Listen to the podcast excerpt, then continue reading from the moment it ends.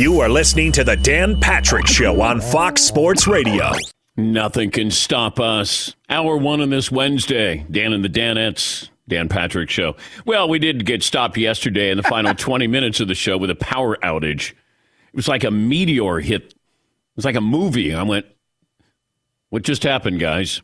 The whole neighborhood went dark. Traffic lights went out. But we're back and better than ever. Front row is here. Fritzy's still joining us via remote. You can join us in a variety of ways. Dial us up, 877 3DP Show. Email address, dp at danpatrick.com. Twitter handle at DP Show. We say good morning to Peacock, our streaming partner, and also the great radio affiliates around the country, including those on Fox Sports Radio, iHeartRadio. We have a, a, garage sale or a tag sale, depending what part of the country you live in. You have a garage sale or a tag sale or a yard sale. Growing up, we had a yard sale in Ohio. Find a lot of tag sales up in the Northeast. Yes, Paul? In Chicago, I remember garage sale being used. I never heard yard sale Yeah. tag sale. Yeah, yeah. We had a yard sale. Not that we had one. We uh, went to yard sales to get things growing up. But we have a garage sale going on right now, or a yard sale or a tag sale. We're cleaning out the warehouse. We have 30 different t shirts marked 50% off at danpatrick.com today only. danpatrick.com. This program brought to you by Impeller. Empower your investment portfolio with opportunities in Puerto Rico. Impeller, a new online tool that connects investors with innovative projects on the island. Available now. Impeller, your hub for investment opportunities in Puerto Rico. Learn more at investpr.org slash impeller. We will talk to the Cowboy reporter, NFL reporter Ed Werder. He will join us coming up in about 15 minutes. More on what's going on with the Lakers or could be going on with the Lakers. And is Frank Vogel once again coaching for his future tonight against the Pacers? That's a tune in factor. Hey, tune in and see if Frank Vogel gets uh, through the game without getting fired here. Can't wait for the post game news conference. Pacers, Lakers, Grizzlies, Bucks. I'll sample that. And my Cavs take on the Chicago Bulls. 76ers, I think, got a trade offer. I don't know if it's worth, you know, sometimes when you make an offer on a house or somebody makes an offer on your house and then you don't even respond, it's like, it's not even worth responding to you. But, you know, you're going to get some teams that are going to go, hey, how about this? Hey, you want to move Ben Simmons? We'll give you this. I found out yesterday that uh, I'm curious if the Nets would be willing to trade James Harden to Philadelphia. And I talked to an NBA source, works for the NBA office, and he said, Are you hearing anything about Harden for Ben Simmons? And he said, No. And uh, I said, uh, It feels like KD's injury might keep him out till after the All Star break. And my source said, Yes, that it, this might be a little bit worse than uh, the Nets are leading on. Not that it's serious enough to shut him down. It's just they're not going to try to rush him back prior to the All Star break, be after the All Star break. But it was, I think, four to six weeks with that injury there. But that's all I have for you, NBA wise. But uh, trade deadline coming up, and we'll see. You know, normally you just get these, you know, these trades that happen. You go, wait, who's Bryn Forbes? And he got traded.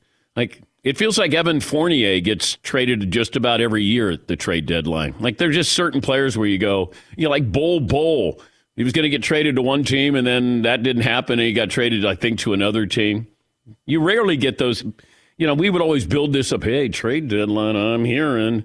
You know, how about a countdown clock? Sources close to me tell me, and then you go, uh, what happened at the trade deadline?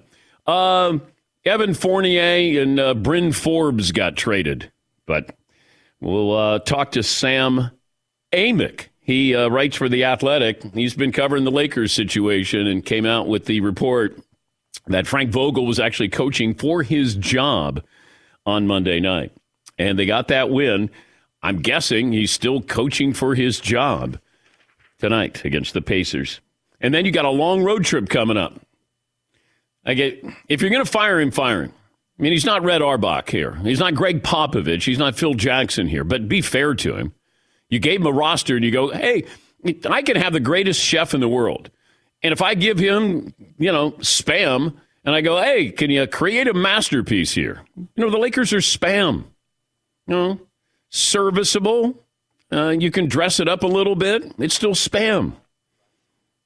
But, you know, that's where I can't see what's happening with Frank Vogel. That it, is it going to change this team dramatically? No. Frank Vogel's known as a defensive minded head coach. In Orlando, he was, he was very good defensive coach. Well, he's got a team that doesn't play defense. I don't know if they can or they just don't want to. Nobody want everybody. I think was uh, on board and saying, "What are you doing, bringing in Russell Westbrook?" Well, LeBron wanted that to happen. If LeBron doesn't want Frank Vogel, then Frank Vogel's gone. I'm going to guess he's got that power. If he had the power to get Russell Westbrook in, is, is that going to change? You know, the, the rotations that Frank Vogel has, and we get caught up in who's playing center. Well, DeAndre Jordan can't play, and Dwight Howard can't play, not at a high level. And, you know, you're going to try to put them in the lineup. It's just a mess when you watch him play because you still have LeBron playing at a high level. Anthony Davis, this is who Anthony Davis is. He can give you Giannis type numbers, and then he disappears or he gets injured. And then you got Russ. I mean, Russ giveth and taketh away like no other player because he can beat you and he can beat the Lakers. But he has taken away more than he's been giving. But uh, we'll have more on that uh, coming up. 877 3DP Show, email address dp at danpatrick.com, Twitter handle at DP Show. First round of the playoffs concluded Monday night, so now we have eight teams. Now, it's not a level playing field because there are two teams left that don't have elite quarterbacks the Titans and the 49ers. Both teams can rush the quarterback, they can run the football, and that's great for the regular season. That might make it difficult to score enough points when you're facing Joe Burrow and the Bengals, Aaron Rodgers and the Packers. Those will be the matchups for those respective teams. But the Niners and Titans have talented rosters. And these are the kind of teams where, I mean, the Niners are very physical. And that's the type of team that that can travel. You know, when you run the football, you get after the passer. I don't know if Bosa is going to be healthy enough, and you got the Jimmy G factor. But can you win a Super Bowl without a top tier quarterback? No, it's happened before, of course. Nick Foles did it. You know, Peyton Manning led the Broncos to a win over the Panthers. Uh, Jimmy Garoppolo almost did it. So it can be done. But it's really hard to have a quarterback who's not an elite quarterback to string together three consecutive wins. And that's what we'll be asking those quarterbacks with the Titans and the 49ers. Yeah, Paul. That is called the legend of Nick Foles where you beat Tom Brady in a shootout in the Super Bowl, but you're not even close to a Hall of Famer. You made, you made like one Pro Bowl. The legend of Nick Foles is being that kind of quarterback. And we were also wondering the teams that have already bowed out of the playoffs, who has the best chance of advancing next year? Advancing to where, well, you get past the first round, you get past your first game. Because the Raiders, if you look at the Raiders, I, I love the talent they have. You know, Carr, Josh Jacobs, Darren Waller, Hunter Renfrow, Maxx Crosby, Ngakoue. Like they have some talent there. They haven't drafted that well. Now Mike Mayock's out. Your coach, you're probably getting a new one, but you're still playing the Chargers and the Chiefs. And Denver's going to get better. Like Denver's sneaky. I think Denver is now you got to get your quarterback. Get your quarterback. Denver is a team that can be a, a playoff team next year. Yes, Eden. It's like you just add a couple pieces with the Raiders. Yeah, but I don't know what you're able to get. The, let's start with the coach. Do you want to keep Derek Carr? And you play in a tough division. The Patriots, okay? Are the Patriots going to be good enough to get to the Buffalo Bills level next year? You got unrestricted free agents like J.C. Jackson, who's been very good. Uh, Dont'a Hightower, you're going to keep them. And do you have enough offense here to keep up with the Buffalo Bills? The Eagles, the Eagles have three first round picks. I guess that makes it a little easier to get to the playoffs, and you're in the NFC East. And are you sold on Jalen Hurts? Dallas Cowboys, this was supposed to be your year, and you're probably going to lose Kellen Moore and or Dan Quinn, your offensive and defensive coordinators, and you have no salary cap room. You're to have to you're to have to probably call on some veteran contracts here and say we're not to we're not to re-sign you. Um, Pittsburgh Steelers. Uh, It may not matter who's quarterbacking because the Bengals Bengals are there. Uh, I expect the Ravens to rebound, and the Browns can't be worse than what they were. Pittsburgh without Ben, I mean, you can get an upgrade there, but the question is, who are you going to get? Mason Rudolph is not your answer. Then you have the Arizona Cardinals. Cliff Kingsbury came out and said, well, we didn't have playoff experience. Well, did the Bengals? Bengals had less playoff experience. So I don't buy that. Are you sold on Cliff Kingsbury? I'd start with that. You got an MVP candidate in Kyler Murray, but he struggled there. The defense was not good this the uh, last seven games of the season, allowing at least 22 points. But you have maybe some turnover in Seattle. The Rams should still be good. And the Niners with Trey Lance, if he lives up to expectations, that could even be an upgrade there. But Arizona's got some questions, and those are tough questions to answer because, you know, I think we gave Kyler Murray a hall pass with that performance. That's one of the worst playoff performances in recent memory for a team and a quarterback. If Baker Mayfield turned in the performance that Kyler Murray did, we would be killing him. Nobody is saying anything about Kyler Murray. It's about Cliff Kingsbury. It's like Dak Prescott didn't play well. Who are we talking about? Mike McCarthy. Yeah, Paul. Imagine if LeBron had a game like that in the NFL oh, playoffs. Oh, My gosh. Boom. Unlikely, but you know. Yeah, that's true. Very unlikely to have a game like that in the NFL playoffs. Uh, who's doing poll question uh, responsibilities today, Paul? I think I got it. okay. I feel decent about it. Okay. Um, we have one issue. Let me get the poll. An issue. Fritzy wrote one. Hmm. Best quarterback of the remaining playoff teams right now. Like, who's the best quarterback currently playing? Like, how they're playing right now. He put Josh, Josh Allen, Joe Burrow, Tom Brady, Patrick Mahomes, Aaron Rodgers. He left off Matthew Stafford. I don't know if that was on purpose or by accident. Well, what do you mean by best quarterback right now? Who's playing the best? Okay, well, Matthew Stafford didn't do anything. Should he be on the list though? He is in the playoffs. Yeah, but it's based on what they're how they're playing now. So I, Todd, explain this. I left Ta- Tannehill, Jimmy G, and Stafford off because I don't think they belong on this particular poll. As of this moment, who's playing the best? And I think the other five have a right to be on it. Those three should not be included. But you're putting Matthew Stafford in with Jimmy G and Ryan Tannehill. Unfortunately, he gets lumped in with the other two. I'm not Wow. ranking those three, Okay. but I think I want to kind of keep it to a top five, and I think Stafford misses that group. Well, by not ranking them, you're ranking them. Right. I kind of am. Uh, so the who's playing the best? I don't. I don't know what that means. So like they Josh actually- Allen was incredible. Yeah, he, he's winning this one. So is it just one? We're basing this off one game. Yeah. Okay. Um, the well, poll- Josh Allen threw a perfect game against the Patriots. I mean, Josh Allen had one of the great games in playoff history. Patrick Mahomes didn't have a good first quarter, but he did have five touchdowns in about 10 minutes. that hasn't happened before. Rodgers didn't play last week. Brady was Brady, and Joe Burrow was was really good, really good. Um, so I'd say Josh Allen just based off what happened against the Patriots there. We're going to go with the poll basically you created a couple minutes ago. Which losing playoff team will advance further or farther? Not sure which one next year. Raiders, Patriots, Eagles, Cowboys, Steelers, Cardinals. Further. All right. All right. Uh, who do I think advances further, farther? Yeah. I'll ask Ed Werder that. He covers the Cowboys. Does he think the Cowboys will advance further, farther than anybody on this list? Yes, he. Farther is for physical distance. Further is for figurative distance. So this is farther because Now this would be further further, because it's not actual distance.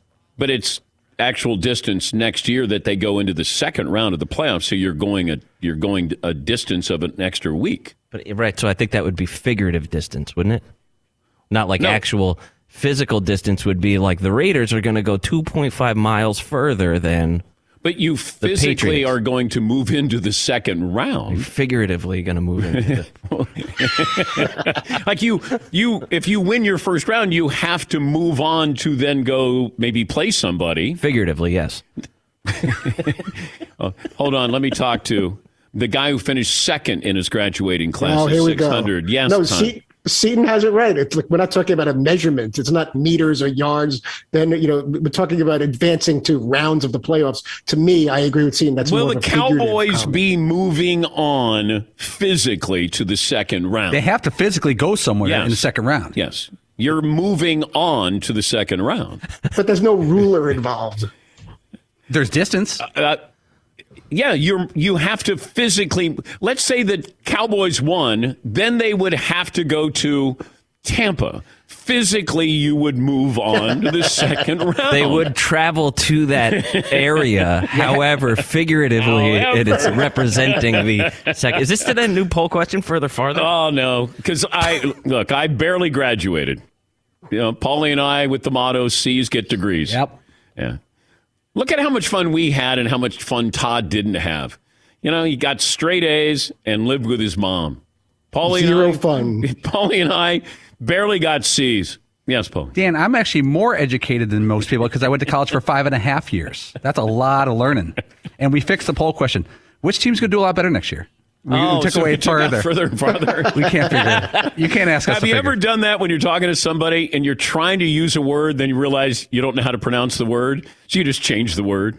Yeah, Paul. I did that like a week ago. I was trying to throw juxtapose in, and I think I had the wrong way to use it. I go, you know, if you ju- if you juxta if you compare the two things, Yeah. and the guy goes, yeah, yeah. Did you juxtapose, juxtapose? Yes. Is that what you did? Let's take a break. Ed Werder will talk about the troubles with the Dallas Cowboys and Dak Prescott issues an apology. Back after this in the Dan Patrick Show. And now, a message from Discover about real rewards. If you're a loyal credit card customer, you should be rewarded for your loyalty, preferably with something you actually won, something you can actually use, something like Cashback Match.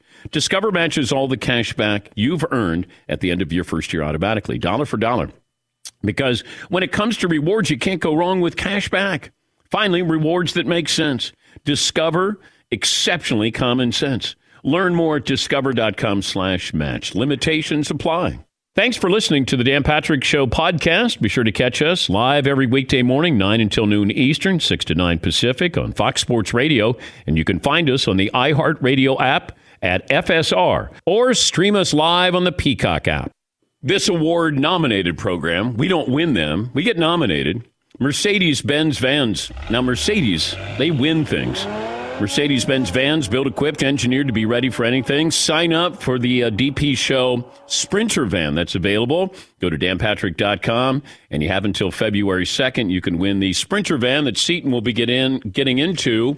When is that? A week from Saturday? Or is A it week from Saturday, yeah. all right. Seton's going cross country, and then you'll be able to uh, win that van. That's the one we're going to give away. Uh, what do you have for me, Paulie? Okay, we posted this yesterday, and we gave a heads up to Eddie Werder and to uh, Eddie Pete- Eddie Werder. He told me I can call him Eddie years ago.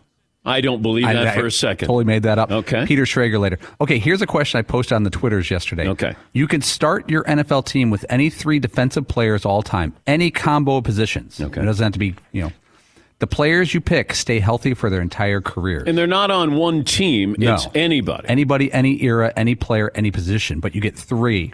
And my picks were Reggie White, Lawrence Taylor, and Ed Reed. And I got pretty good props for that. Okay. A lot of people picked Deion Sanders as their defensive. All right. And we got lots of responses, well, you can't go wrong with Reggie White and Lawrence Taylor. Those are unimpeachable. especially if Lawrence Taylor is going to stay healthy. That's true. That's true. Well, Ed Werder covered Deion Sanders. Uh, Ed joins us now. Uh, your three defensive players all time, you get them for their entire careers and they're healthy.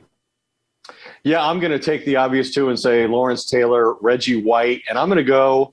I thought about Ed Reed, I thought about Deion Sanders, but I'm going to take Charles Woodson because Oh. he could play corner and safety, and in addition to intercepting passes, he rushed the quarterback and got sacks at an unusually high rate for a defensive back. Okay. How great was Deion?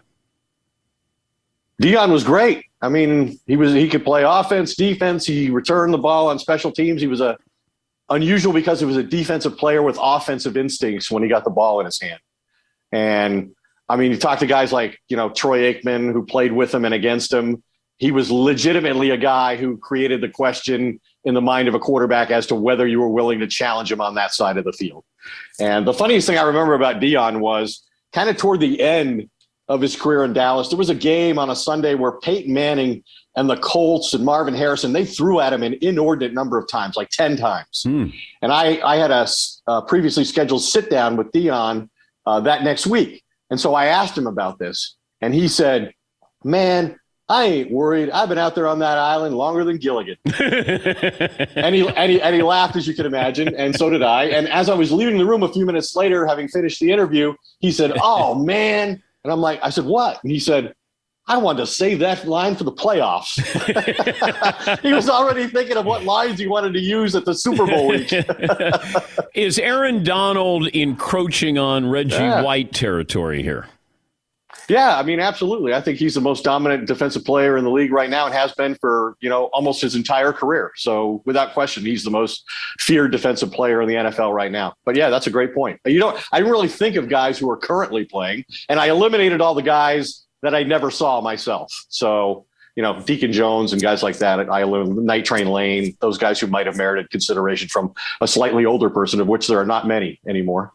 When we um, when we look at players now, though, with Terrell Davis getting in and, and being injured and having a six year career, can you be a Hall of Famer after four years, five years? I've never been a Hall of Fame voter, so I don't really know what the cutoff is, but I know that's a major consideration is longevity of career, although they've certainly made concessions not only for players, but even coaches, you know, recently. That was one of the arguments against Jimmy Johnson was that he didn't coach long enough to uh, to merit it. I thought it was a ridiculous argument in his case. And I think it, for the most part, longevity matters unless a player was just incredibly dominant um, and and that led to championship performances where otherwise they would not have existed. So I think that's why Jimmy Johnson and Terrell Davis get exceptions. But if you like Aaron Donald, you win three defensive players of the year in let's say a five year period, or J.J. Watt wins three. Like is is that enough where the voters are going to go? That's an MVP, or uh, that that's a, a Hall of Fame. I don't think I don't think those guys are going to have to win Super Bowls like most players would have to do. Yeah. Uh, because of the the reason you just cited. I mean, to dominate at your position on a team that wasn't good enough to get to a championship, I think says an awful lot about those players too. The biggest question in Dallas today is what? Well, for a time, it, I how are they going to rebound from this? Um, this was a, an, uh, an epic disaster, even by their standards. Jerry Jones acknowledged as much, you know, after the game, saying that um, he he couldn't remember being more disappointed, that he didn't see this coming, that when you have this collection of talent, you have to win, um, and they didn't. Uh, not only did I mean, this used to be a team that couldn't get to the NFC Championship game, couldn't get out of the divisional round, and this team wins 12 games, has a home game, and can't even get out of the wild card round. They were dominated at home. Only team to lose at home in wild card weekend, super wild card weekend, uh, was the Cowboys. Well, you tweeted this out that you know the Cowboys' win total and point total was inflated by playing against bad teams in their own division, and this caught up Correct. with them. That you almost start to believe, hey, we can go out there and put 50 points. Hey, we got two defensive players who are impactful players. Well, were they impactful when they were playing against substandard teams? And that offense, was it good against substandard teams? Um, and I think we found out what the answer is here. You know, back in the 90s when the Cowboys were a dominant team, if you looked at the NFC East, I mean, you had Joe Gibbs coaching, had, you know, Bill Parcells coaching, had Lawrence Taylor, Phil Simms, you know, any number of great players, you know, Daryl, um, uh, why can't I think of his name all of a sudden? Darrell Green, um, Reggie White, all those guys were in that division. And so when you made it through that, that meant something. Like you were ready for anything at that point in the playoffs. And this team went 6 and 0 against the NFC East, the only team in the league that went undefeated in its division. The point differential in those games, the Cowboys were plus 133. They were 6 and 6 including playoffs against non-division opponents not only not only teams that weren't as good, but teams that they didn't know as well. and the point differential was just 33 Mm. plus 33 in way more games. Yeah. So, and, and if you look at it, you know, they, uh, at the end of the season, McCarthy talked about, you know, playing the way they did and trying to create momentum and, and uh, offensive confidence in that final game against the Eagles while the Eagles sat out like 16 starters. You know, the Cowboys scored 51 points and they were rolling into the playoffs and feel, but you know, look at what happened to them. They, they scored 43 at the time of season high against Atlanta, went outside the division, lost the next week. They scored uh, 56 against Washington. Uh, that was their new high. Went outside the division, lost the next week. And then they scored 51 against the Eagles, went outside the division in the playoffs, and lost. So, yeah, I think they got an inflated sense of self, and they weren't nearly the dominant team that the division made them appear to be. And then you have the coaching situation here. I know that Jerry Jones, I guess, has said that Mike McCarthy is coming back. You're, you're the two coaches you want to keep. You're probably going to lose at least one of them, and Dan Quinn and Kellen Moore. But you're going to keep Mike McCarthy. Um, do you think that that's how this plays out? You lose both coordinators, or just Dan Quinn? Well, it was interesting that right after the game, when Jerry Jones came out of the losing locker room, a place he never expected to be on this particular Sunday, he did walk over to us, and I asked him directly about whether he would consider a coaching change under the circumstances. And I fully expected him to flatly shut it down, and he didn't. He said something to the effect of, "I don't even want to address." Something Oh, like so that you right- asked that right now." question? I- of course I did. you know, because I, I when I heard it, I was like, man, it's really easy. If you ask any owner of a playoff team right now, would they give you a? I don't know. I don't want to address that right now.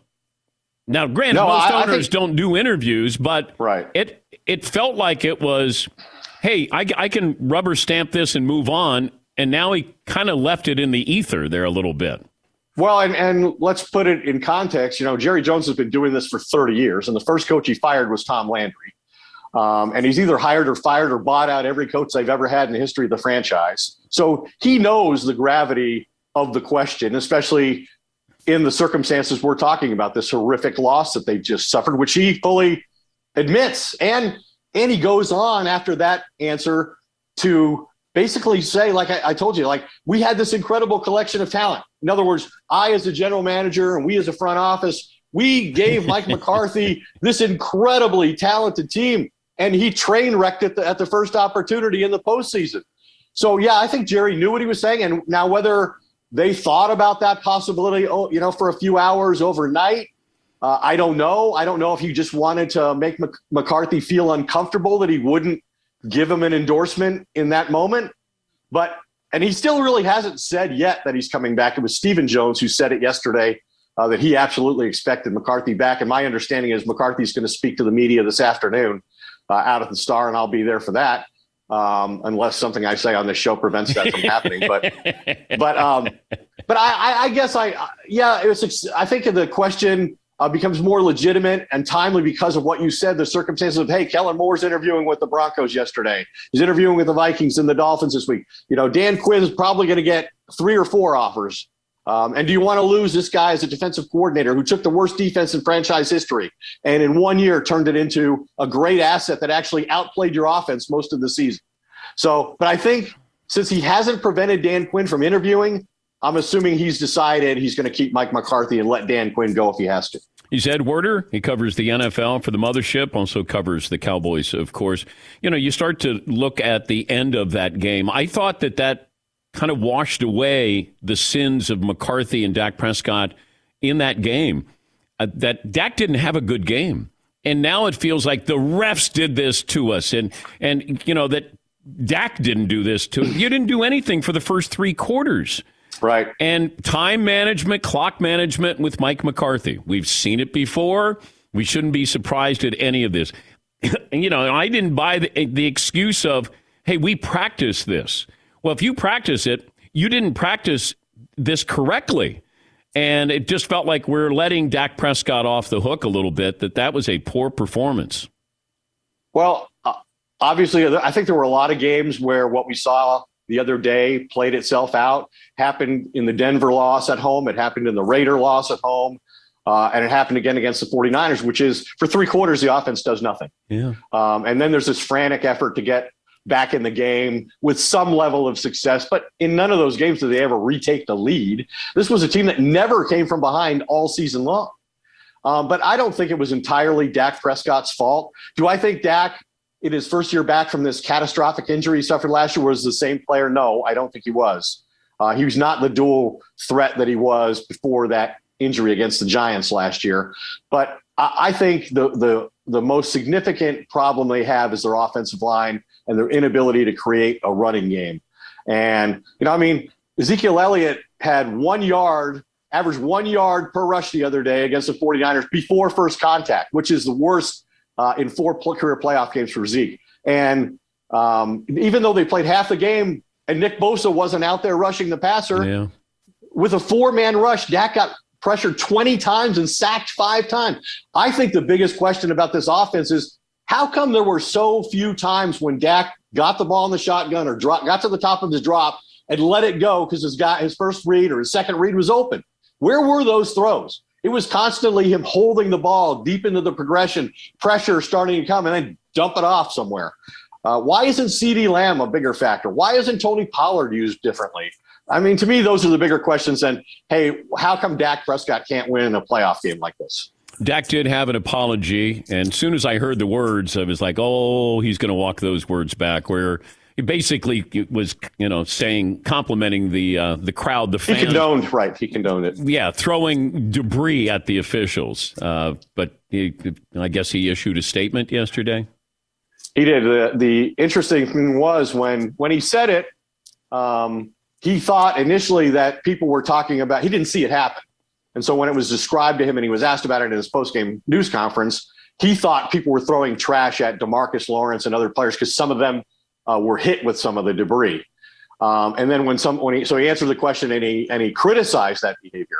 But then when it was made clear to him that it was the officials who were the target, he said, you know, something like, "Well, credit to them then," you know, kind of a thing, um, and endorsed that. And I think it was out of character for Dak to say that. Uh, I think I think he meant what he said in terms of his apology. Uh, I think it was sincere, and he regrets it now. Whether there's fallout for that for the Cowboys next year as you know, how games are called early in the season, that remains to be seen. But one of the things that happened to this team late in the year was I believe it probably was Mike McCarthy who basically gave the players um, the excuse for losing that the officials were against them. Like they were always trying to beat the opposing team and this third element, the officials. And the reality is they were the most penalized team in the NFL all regular season. They're the only team in the NFL, Dan, that had two games where they were assessed 14 penalties. The only team, there were only four such games in the whole league, they had half of them. and so for, the, for them to be arguing, are there missed calls? Always against both teams in every game. But the fact that they're claiming that the officials are biased against them to the point that it's detrimental and actually causes them to lose, it's preposterous. And now that the Cowboys are out of the playoffs, what are you going to do? What are you covering now? Oh, there's there's plenty more uh, Cowboys um, funerals to to eulogize um, for me to officiate. Uh, I don't know. Normally, normally I go on and, and cover more playoff games and and put them aside. But in this case, I think there's a little more interest in continuing to examine why this happened. Even though you can argue same outcome they've had for 26 consecutive seasons. they many, don't get to a championship game. How many playoff wins have you covered for the Cowboys? A lot, because I covered the 90s teams. Oh, okay. Okay. so I covered all. I covered the three Super Bowl wins. I covered the, the loss in the championship game under Switzer to the 49ers. Uh, I guess there have been three or four since you could say since Aikman's retirement. How many have you covered? And I would say there's what Aikman's or uh, Romo won one, Dak's won one. That's it. there was no social media the last time they won. There was no internet the last time they won a Super Bowl, right? It was a better world. Man. Oh, it was. It was. oh, safe travels, Ed. Thank you as always. Great to hear from you, buddy. Thanks for the invite, Dan. That's Ed Werder, ESPN NFL reporter, and of course he uh, covers the Cowboys. Is it an easy job? or is it a tough job? Because there's always drama there. That would be good. If you're a reporter, you always have something there. But then always staying on top of something. When and Ed is a Hall of Famer, but that sources close to you know somebody's friends with Jerry or somebody's friends with like it's dog eat dog in in markets like that of getting the person that you can talk to, like with the Lakers. You know, somebody put out that information about Frank Vogel. Somebody leaked that to the Athletic. Like just having that sort of lifeline there, and that's what you you work hard for when you cover a team locally. All right, we'll take a break. We got our play of the day up next here, Dan Patrick Show. Thanks for listening to the Dan Patrick Show podcast. Be sure to catch us live every weekday morning, 9 until noon Eastern, 6 to 9 Pacific on Fox Sports Radio. And you can find us on the iHeartRadio app at FSR or stream us live on the Peacock app. Mike check. Mike check. Do you want exclusive insight from the biggest names in the sports game? What's good? This is national champion and former pro baller Chris Johnson. And let me tell you a little bit about my new series, KJ Live. KJ Live is the only show featuring me going one on one with the brightest basketball minds on the planet to get the real. And when I say real, I mean that real. I got legendary Hall of Famers, elite coaches, and the top basketball insiders bringing you a unique perspective on all things hoops culture that you will not find anywhere else. To make your next move your best move and tap in with me on KJ Live, wherever you get your podcast from. Oh my God. The play The play's gonna play. of the day. left side,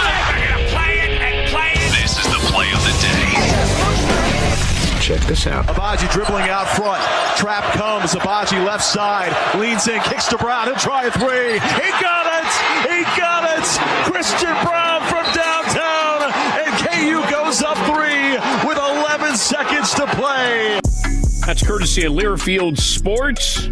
Number seventh ranked Jayhawks with the win. Braun finished with 15 points. That is your play of the day. Play of the day brought to you by Mercedes Benz, the sprinter van you could win. Dan Patrick Show's Ultimate Camping Rig Sweepstakes. To enter, get rules. Go to danpatrick.com or foxsportsradio.com by February 2nd. Mercedes Benz vans. You know, I can always find a game to watch. And I was flipping around and I was trying to find a game. It was not a good NBA night last night. I tried. I was even watching the Warriors and Klay Thompson, and they sort of went through the motions. They didn't need much against Detroit. Watching college basketball. I'm still trying to ease into college basketball. It just, there's no there there. And you watch and you go, okay, I don't know who's the tune in player right now. And that's, you know, that always helps when you go, boy, I can't wait to see that matchup. Uh, those days might be long gone. It feels like after Zion went, and then if you get these, you know, kids coming out of high school right to the NBA, you know, you might not get that tune in factor that we once had. Now, you know, Zion is a generational type of player because he was already built up on YouTube and then he got to Duke. We knew he was going to be one and done, but you tuned in to watch and you got 30 nights, 30 games of Zion Williamson. And it used to be you could have a tune in factor. You could see certain games, but you couldn't see every game. When Patrick Ewing faced Ralph Sampson, like that was a big deal. When UCLA played Houston in the Astrodome and it's Elvin Hayes against uh, Lew Alcindor, that was an event. But we don't have that anymore. And you won't have that, hey, you won round one in your freshman year, now round two the second year you don't have those tune in factor basketball games. Now, it doesn't mean there aren't good players. It's just sometimes you like that guy who is the anomaly, the unicorn. And uh, it'll take a while. We'll get to March Madness and then we'll go, this can act like we know exactly. You know, we've been watching this guy all season long. Man, that team, you know, their bigs are good. They can hit the threes, they make their free throws. Like we'll have it broken down, but uh, we'll be ready for March Madness. That's a little while from now. Yeah, Paul going back to a long, long time ago when Ralph Sampson pa- faced Patrick Ewing, it was on the cover of Sports Illustrated. It was like a fold out cover. They were laying sideways, and it's like, and it said, I'm waiting for you, Patrick, the college basketball issue. That's how big these guys were. They were on the cover. And even when you had, usually that cover for Sports Illustrated was a big deal. Who's going to be on the cover? Who's going to be on the cover? Now it's just not the same. And I, I wonder if you get those players who go right to the NBA, what's that going to do for the players who are in college? And it and it feels like if you don't leave after your freshman year, then we start to go, what's what's what's wrong with him? Or he's he's not that good.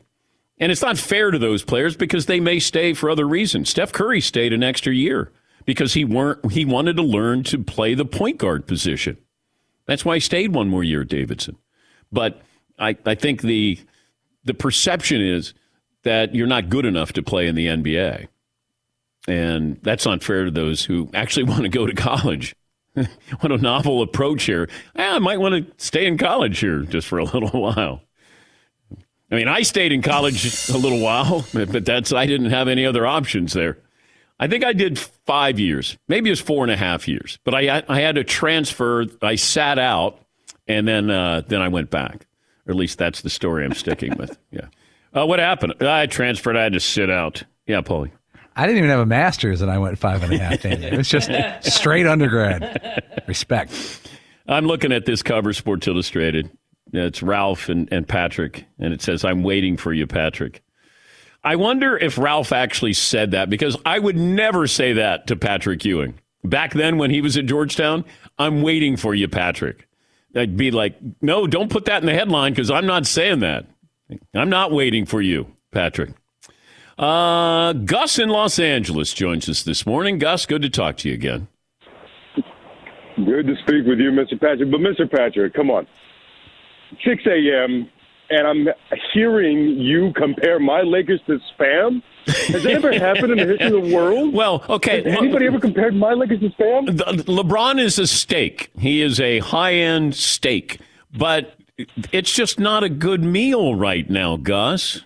I mean, I understand that. I mean, like, look, look. Let's be honest here, all right? I'm already having a rough morning. I'm a little hinged. I'm at the gym trying to do some curls because I'm trying to look good for this damn shower of shame. And you know, then I hear spam. It's like, look, all right, look. Then we fire Frank Vogel. All right, we fire Frank Vogel. It's like then the excuses start coming. Say we are able to pull off a great trade, one that we should have done in July, but we had to wait till February to do it. Then the excuse is like, oh, but the team's not really meshing yet. The excuses are going to continue. Mr. Patrick, please tell me when will this nightmare end? I don't know because even if you make the change here with Frank Vogel, you still have that roster. Now you can say, hey, maybe you go with a bigger lineup instead of LeBron at the five. When's AD back? You can't trade Russell. I don't know who you're going to get at the trade deadline that magically is going to make you better than Phoenix or Golden State. One more item. We close out hour one, and you can you can stop and wave to Seton O'Connor as he gets in his Mercedes Benz Sprinter van, the uh, Sprinter van mode 4x4 by Storyteller Overland. As he drives cross country, you can stand outside your house and wave to Seton O'Connor. Hey, there he goes. Hey, hey, there's the French kid driving. There's Seton. He's got his shirt off. Hey, first time, long time, 5'10, 260. Ding! You can win that van that Seton's going to be driving cross country in. It's the ultimate DP show camping rig sweepstakes. And there he goes. Go to danpatrick.com or foxsportsradio.com to enter. Over 100,000 have entered. Just to let you know, people want this Mercedes Benz Sprinter van. And why not? It's got everything you need. Expect performance and reliability, the MBUX voice command system, five star dealer network, and available with a gas engine. danpatrick.com or foxsportsradio.com to enter by February 2nd. Your dream is waiting.